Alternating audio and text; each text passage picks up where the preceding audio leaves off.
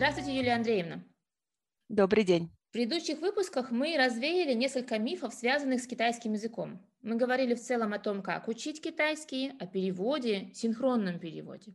Но все же, по представлению большинства, основные трудности в изучении китайского связаны с иероглификой. Китайский представляется таким океаном непонятных символов, которые попробуй выучи. И, например, когда я говорю, что преподаю корейский, то, как ни странно, первое, что я слышу, это как вы все эти иероглифы запомнили, хотя в корейском нет иероглифов.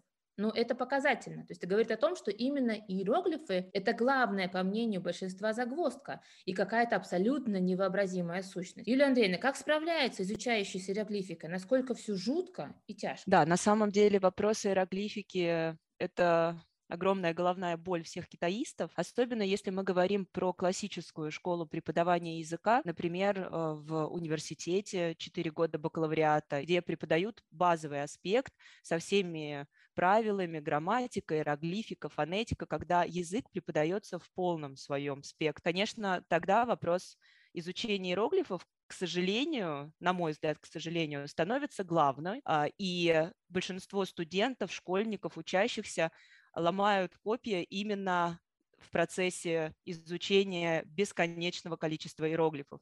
Тратится основное количество времени на это как в классе, как в аудитории, так и дома. Огромные силы, потраченные на изучение, казалось бы, только лишь письменной части языка, только лишь иероглиф, они не оправдывают того качества и уровня языка, которым ты успеваешь овладеть, например, через год или через два года. То есть получается, что человек тратит неимоверные титанические усилия на то, чтобы себя усовершенствовать в письменном языке, а когда доходит дело до долгожданной встречи с носителем языка или до просмотра фильма даже на языке изучаемом, ты понимаешь, что все твои усилия, они вообще тут ни при чем, потому что либо ты плохо говоришь на языке, языке, тебя не понимает носитель языка, или ты не можешь высказать практически 90% своих мыслей в голове, а можешь сказать только 10% каких-то базовых фраз. Либо ты не можешь понять, что говорит носитель, потому что китайский язык, он сложен и своей фонетикой, аудирование большинство времени было потрачено на изучение иероглифов, и ты расстраиваешься. Мне кажется, большая проблема современных и прошлых студентов, изучающих китайский язык, именно в том, что иероглифы перетягивают на себя все одеяло. Ты сидишь сидишь и потеешь над ними, а в итоге остальные аспекты языка очень страдают из-за этих иероглифов. И что же в таком случае э, то и делать? То есть, по моему представлению, все-таки иероглифик штука такая сложная, наверное, важно почерк красивый поставить, как-то все отработать, но одновременно, похоже, нужно делать что-то еще, то есть уже начинать пытаться говорить, потому что на самом деле с китайцами мы же не будем письменно да, общаться, то есть я так понимаю, что через год напиши мы что-то китайцу, а он поймет, но поговорить не получается. В том-то и дело, что да, получается, что надо что-то делать, но, к сожалению, а, в России, по моему представлению, то, что я вижу, как преподается язык в школе, как преподается язык в университете, мы ничего не придумали и пока не можем придумать, потому что мы не можем уйти от рукописного ввода. Для нас очень важно, что студенты на парах пишут, что они дома пишут от руки. Для нас очень важна оценка знаний, да, нам нужно сопоставлять и давать какой-то фидбэк студенту, как ты учишься, да, показывать ему прогресс. Для этого мы вынуждены писать проверочные работы, и мы должны это делать от руки, да, как, как в любом языке, да, неважно, учим мы испанский, английский, обычно мы пишем от руки, э, когда мы хотим увидеть, что студент правильно спеллинг, да, показывает. Соответственно, также у нас с иероглифами. То есть мы сейчас в системе образования, когда мы вынуждены оценивать студентов, будь, будь это школьники, либо это студенты бакалавриата, мы вынуждены заставлять их писать от руки. И поэтому мы не можем ничего пока придумать с этой проблемой китайского языка, как э, сложность иероглифики. Хотя, если мы посмотрим на курсы, когда мы не говорим о э, оценивании человека, когда у человека есть цель, он э, заплатил деньги и пришел на курсы языковые, и где-то там по вечерам учит язык. Вот здесь мы уже видим совсем другой подход. Он берет себе китайского преподавателя, да, носителя языка, либо он говорит, берет себе русского преподавателя, который а, ему преподает этот китайский язык. И если человек четко ставит цель, я хочу выучить язык настолько, чтобы мне с моими китайскими коллегами по работе можно было перекинуться парой фраз на кухне за чашечкой чая. Или, допустим, он ставит цель, я хочу хочу нормально писать имейлы и понимать, что пишут мои коллеги. И тогда здесь уже учитель, преподаватель, в зависимости от поставленной цели, может а, уменьшить акцент на иероглифы и сместиться на, на узнавание иероглифов. Уйти от заучивания и перейти на узнавание. То есть когда ты не должен уметь от руки написать иероглиф, а только лишь распознать иероглиф, прочитать, что написано, понять смысл. Это первый момент. И второй момент, уходя от рукописного ввода иероглифов, мы по-прежнему можем писать, мы не становимся неграмотными. Наш современный мир диктует совершенно новые условия. Мы печатаем смс в телефоне, мы печатаем на компьютере. Клавиатура и ввод, а, который используется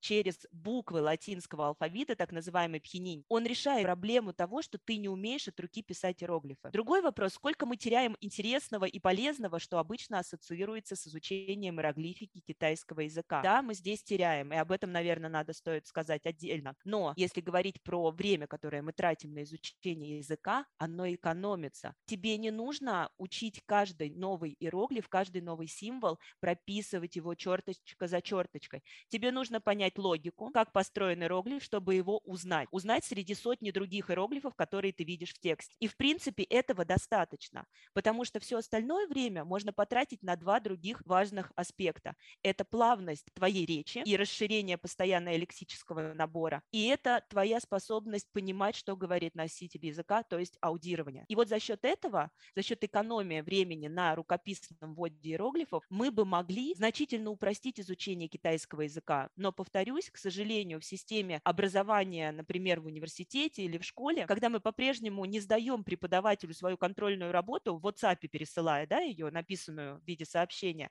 а когда мы должны на бумажке написать от руки, здесь, к сожалению, пока эта проблема никак не решается. Я часто в коридорах нашего университета вижу студентов-китаистов, которые сидят с этими прописями и что-то там аккуратно выписывают черточка за черточкой, как вы говорите. Но все же вопрос, насколько китайцам важен наш каллиграфичный почерк? Да, это очень интересный вопрос, потому что я на собственном опыте, наверное, могу сказать, что китайцы всегда восхищаются, когда видят любого иностранца, который хоть мало-мальски пишет иероглифы. Пускай он их пишет примерно как если мы представим, что китаец учит русский язык и умеет писать обычными печатными буквами, вот которыми пятилетний ребенок у нас умеет писать, да, вот представим вот такого китайца, мы бы не восхищались же с вами, да, ой, как ты красиво пишешь слово «мама», да, взрослому человеку мы бы так не сказали. Китайцы искренне радуются, когда ты можешь написать вообще хоть что-то, не самым красивым почерком или даже совсем некрасивым почерком, и порядок черт у тебя может быть неправильный, но то, что ты изобразил символ, который он может узнать, китайцев, конечно же, приводит в восторг, большинство. Хотя один раз раз я столкнулась а, с тем, что при приеме на работу, когда-то еще в давние годы, когда я пыталась а, получить место помощника руководителя со знанием китайского языка, когда-то был такой эпизод в моей жизни, а, меня собеседовал китаец, при том, что в очень жесткой форме было очень трудно, он со мной разговаривал, он понимал, что я чудесно говорю и понимаю все, что он говорит, но он не хотел меня брать на работу, не знаю по какой причине, мне так показалось. И тогда он и сказал... он решил проверить вашу каллиграфию? Да, и тогда он сказал, хорошо, Хорошо, напиши, пожалуйста, вот кратко свою себя представь, но только не устно, да, это же собеседование, казалось бы, ты готовишься устно рассказывать о себе. А вот напиши мне, пожалуйста, все на листочке. И я написала, при том, что, ну, без ложной скромности стоит сказать, что иероглифика была всегда моим коньком. Я очень легко и хорошо запоминала иероглифы, и для меня это не было такой огромной головной болью, как для большинства изучающих китайский язык. И я написала на отличном китайском языке, хорошими, красивыми иероглифами, при том, что не печатной версии, да, а полускорописью такой уже, да, то есть я умела писать быстро иероглифы, и он искренне удивился, прям на его лице было написано, он не ожидал, что иностранка может так хорошо и много без ошибок писать иероглифы. Но вопрос в том, что а, тогда он сказал, хорошо, а посмотри, вот на столе у меня вот это стоит, что это? И я не смогла назвать а, слово а, аппарат, который считает купюры. Сейчас я уже знаю это слово, я его запомнила. Я говорю, я не знаю, как это сказать по-китайски, вот не знаю. Он говорит, ну, понятно, ну вот не подходишь ты нам. Но вопрос в том, что я роскошно написала, и он был в восторге. Но к чему это? К чему это нам в практической жизни? Мы же учим язык не для того, чтобы поразить китайца своей каллиграфией. Или даже не каллиграфией, потому что каллиграфия это все-таки немножко другое в китайском языке. То, что называют в мире китаистики каллиграфией, это отдельный вид искусства. Да? А все-таки каллиграфию сейчас хоть и есть тенденция, даже некоторые ручкой пишут, обычной ручкой на обычном листе бумаги, это тоже называют каллиграфией. Но все-таки в классическом понимании каллиграфия это у нас иероглифы, э, несколько иероглифов, один иероглиф, написанный тушью да, и кистью. И поэтому, если мы все-таки говорим не о каллиграфии, а как о красивом каллиграфическом почерке, да, то он не сильно пригодится тебе в жизни. Ты поразишь китайца, он скажет одну фразу «Ух ты, какие у тебя красивые иероглифы. На этом восхищение закончится, потому что дальше начнется коммуникация. И если ты при этом роскошно его понимаешь и можешь сказать все, что ты хочешь, тогда твой, твой каллиграфический почерк – это тебе еще какая, какой-то плюсик к твоей карме, да, китайской. Но если ты потратил 4 года на то, чтобы довести до совершенства, допустим, 2000 иероглифов, которые ты выучил за это время, но ты не научился правильно строить фразы. Они звучат вроде правильно грамматически, но они какие-то не китайские. Или ты не очень хорошо понимаешь, ты понимаешь 60%, но 40% теряешь, когда говорит носитель языка, то тогда не стоит затраты усилий, на мой взгляд, которые ты потратил на красиво выведенные 2000 иероглифов. Ты бы и так их узнал в тексте. Ты бы и смог прочитать имейл от своего коллеги. Ты бы смог прочитать, что тебе китаец ВКонтакте написал. И ты бы смог это все сказать. Вот что самое главное. И порой мне кажется, что все-таки усилия, затраченные на красивый почерк, или даже просто на то, чтобы уметь писать все иероглифы без ошибки. Прям сразу извлекать их из своего мозга и прям вот писать. Ты хочешь написать фразу, и ты не лезешь в словарь, а ты сразу пишешь, ты помнишь каждую черточку. Вот эти усилия порой себя не оправдывают, на мой взгляд. Здесь я вспоминаю э, случай, я была в Харбине, давным, правда, давно уже, и у нас был переводчик, и он искренне признался, что он плохо пишет, что он плохо знает иероглифы. То есть он говорит на китайском, а написать он может не все. То есть я так понимаю, это... что здесь вот про это да, и идет речь. Этот переводчик был россиянин, я правильно понимаю? Нет, он был Китай, да. А сам плохо признался, что он... Что он плохо а... знает иероглифы, да. Да, это совершенно нормальная ситуация, потому что а, вот Елена, вы часто пишете от руки?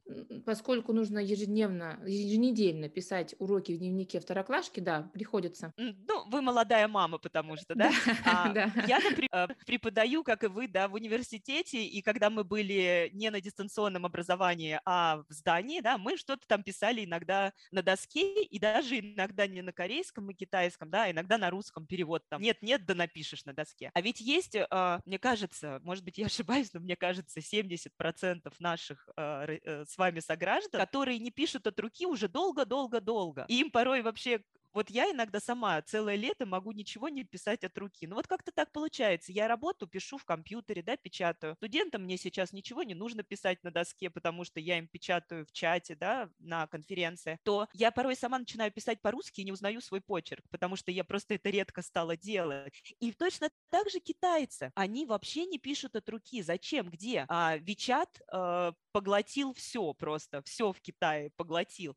Они переписываются, как и мы, в своих мессенджерах менеджеров. Они пишут имейлы по работе. Практически никому не нужно писать от руки. Наверное, преподаватели в университете и в школе, вот кто умеют хорошо писать иероглифы. А ребята, которые выпустились, закончили школу и пошли работать куда-то, либо ребята, которые продолжили образование, закончили университет, все, в 23 года, им не нужен навык, и он, конечно же, теряется. Навык писать иероглифы от руки, он теряется быстро. К сожалению, а, чтобы мы не придумывали какие-то мнемотехники, как правильно запоминать иероглифы, да, а, какие-то правильные подходы к вот э, развитию своего мозга, а, учимся учить свой, учиться свой мозг, да, вот, а, все равно навык написания иероглифа от руки, он теряется, если ты его не практикуешь хотя бы там раз в неделю, раз в месяц уж на крайний случай. Поэтому это совершенно нормально, что ваш переводчик признался в этом. Очень многие китайцы признаются в этом. Когда их спрашиваешь, как тебя зовут, он называет свое китайское имя. Ты не знаешь, как пишутся, например, иероглифы в его имени, что совершенно нормально. И ты спрашиваешь, а какие иероглифы, чтобы чтобы лучше запомнить имя человека. И здесь китаец э, раскрывает ладонь, да, свою перед тобой, и пальцем тебе пытается изобразить, э, как пишется его имя, и при этом называет еще э, те составные элементы, ключи, из которых состоит его имя. Это-то они, конечно же, хорошо помнят, но свое имя-то трудно запомнить. Но когда ты слышишь какую-то фразу от китайского друга и говоришь, ой, какое интересное слово, я никогда его не слышала, что это? А человек тебе объясняет, что это. Я говорю, а как писать? И тут китаец достает телефон, лезет в телефон, и вот там уже начинает вводить это слово и показывает тебе, как это пишется. Вводить буквами, да, чтобы мы понимали. Поэтому это совершенно нормально, что китайцы тоже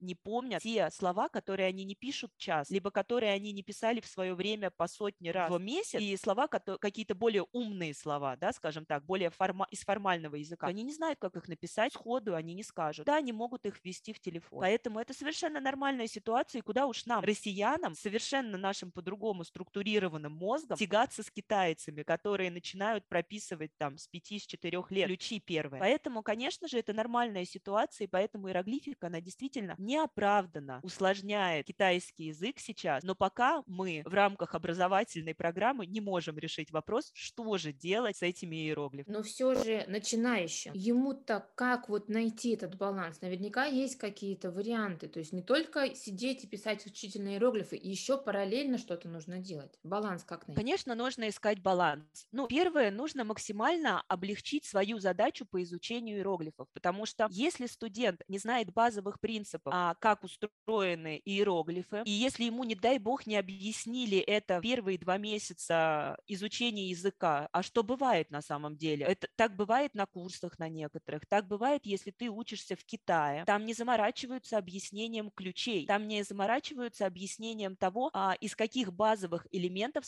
состоят иероглифы. Либо на курсах китайского языка. Порой это тоже выпадает. И вот это важный момент, который, на мой взгляд, нельзя опускать. То есть, да, я не сторонник того, чтобы студенты зубрили иероглифы, писали их постоянно, прописи вот эти, да, по 10 строчек каждый иероглиф. Но я сторонник того, что студенты обязательно должны выучить четко хотя бы 100-150 базовых ключей, пускай не всю таблицу ключей китайского языка, но хотя бы 100-150 базовых элементов, из которых состоят иероглифы, вообще все иероглифы, да, те ключики, которые помогают разгадать смысл иероглифа. Вот если студент э, очень ответственно подошел к запоминанию ключей, то, конечно же, он себе значительно облегчит ситуацию, потому что нет, убирается машинальность в запоминании, да, э, тебе не нужно, э, как в машине, прописывать 25 строчек этот иероглиф, чтобы твоя рука запомнила порядок черт. Ты знаешь составные элементы, ты знаешь, что они обозначают, и ты уже в голове рисуешь себе картинку. Как этот иероглиф превратился вот в такую картинку? Почему? Потому что он состоит из трех вот таких вот элементов. Если их собрать воедино, получается смысл этого слова. Это вот первый момент, на мой взгляд, который помогает устранить студент, э, студентам это вот снять часть головной боли изучения иероглифов.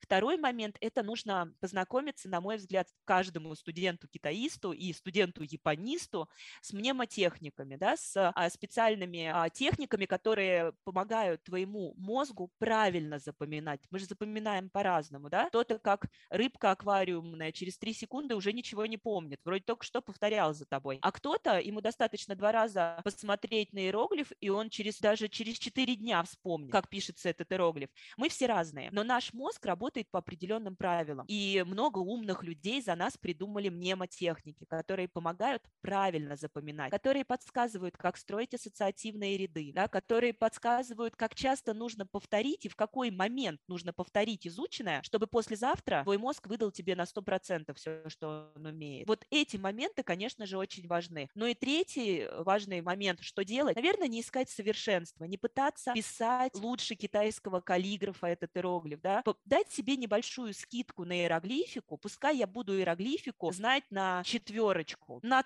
троечку в крайнем случае, но при этом а, потратить все оставшиеся, высвободившиеся силы и время на то, чтобы слушать, окружать себя языковой средой, смотреть фильмы, смотреть мультики, аниме некоторым студентам нашим нравится смотреть на китайском языке. Ради бога, вот все, что тебе нравится, больше смотри и больше слушай. И тогда ты и заговоришь лучше. То есть если ты создашь себе правильную языковую среду, высвободив часть времени от иероглифики, соответственно, ты сможешь а, и узнавание иероглифов потренировать, потому что если ты смотришь любимый сериал, там эти иероглифы всегда внизу мелькают, да, почти все китайские сериалы, они субтитрами идут для самих же китайцев, да, для удобства самих же китайцев. И поэтому ты тренируешь навык узнавания, распознавания иероглифа, ты слушаешь, и ты запоминаешь какие-то обороты, которые помогут тебе заговорить на том китайском языке, не который в учебнике по грамматике написан, а настоящем китайском языке, которым, на котором говорят носители. Не могу все-таки не задать вопрос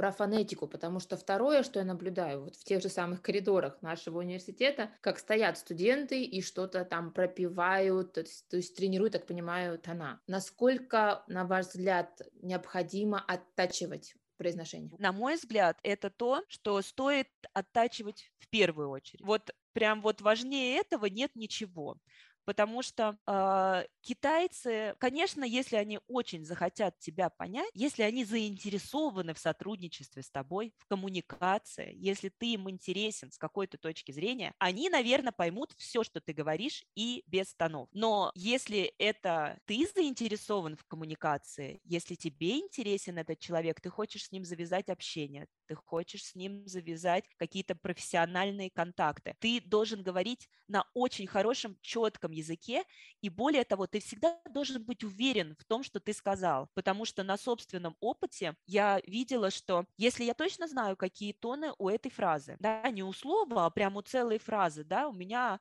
мозг представляет, что мне в этом предложении нужно сказать первый тон, потом второй, потом уйти на третий, да, то есть я всю фразу точно помню из своей учебной программы, как надо сказать. Но у меня нет уверенности. Я чего-то там замямкалась или где-то застопорилась в неправильном месте, паузу сделала. Я, я, у меня были на личном опыте такие ситуации, когда носитель языка переспрашивал меня или делал вид, что он вообще ничего не понял, хотя я-то точно знаю, что сартикулировала я все правильно. То есть первое, это важно точно знать, что ты выучил, какими тонами это нужно сказать, а второе, это быть уверенным и говорить с неким таким напором, а напор и уверенность приходят только с практики. Поэтому действительно, мне кажется, фонетика китайского языка, а не иероглифика, это то, что должно занимать самую главную часть времени при изучении, потому что язык этот не подражаем именно своей вот этой фонетической картиной, да, вот этим постоянным перепрыгиванием с низких тональностей на высокие. И поэтому мне кажется, что фонетике должно уделяться первостепенное значение, когда студент видит, например, новую фразу, он видит новое слово, да, то есть здесь иероглифика для меня идет на втором месте. На первом месте нужно правильно ее сымитировать, правильно повторить именно с идеальными тонами. Очень часто, к сожалению, э, сталкиваюсь на занятиях во время преподавания китайского языка, что студент выучил новые слова, выучил 20 новых слов, дома выучил честно. Начинаю спрашивать, говорит правильные буквы, звуки артикулирует правильно, тоны не знает, тоны наугад. Я спрашиваю, ты же учил? учил, а тон, а тон забыл выучить. То есть а, вот это должно идти в купе. То есть китайский язык, он тем и особенный, что если ты не выучил тон, с которым нужно произнести первый слог, второй слог, третий слог, ты не выучил слово это не считается. Поэтому, на мой взгляд, вот это, конечно же, очень важно. Я, на самом деле, после нашего разговора теперь понимаю, что я делала не так, когда несколько раз в своей жизни садилась за изучение иероглифов, потому что для корейского языка иероглифы тоже полезная штука. Спасибо вам большое за разговор, спасибо за то, что поделились с нами секретами о том, что, таки, что иероглифика все-таки это не так страшно, и что-то с этим можно сделать. И также э, фонетика действительно это то, на что стоит обращать внимание, несмотря на то, что есть представление о том, что, ну, как-нибудь там разберемся, как-нибудь на месте друг друга поймем. Спасибо вам большое. Спасибо вам. Спасибо, что пригласили и дали возможность поделиться некоторыми своими наблюдениями. И я искренне надеюсь, что а, эти идеи, возможно, не совсем правильные, возможно, они связаны с моим личным опытом, они все-таки будут хоть кому-то полезны. И сложный тернистый путь изучения китайского языка, вот этот длинный забег, он станет чуть-чуть попроще для нового человека, окунающегося в мир китайского языка.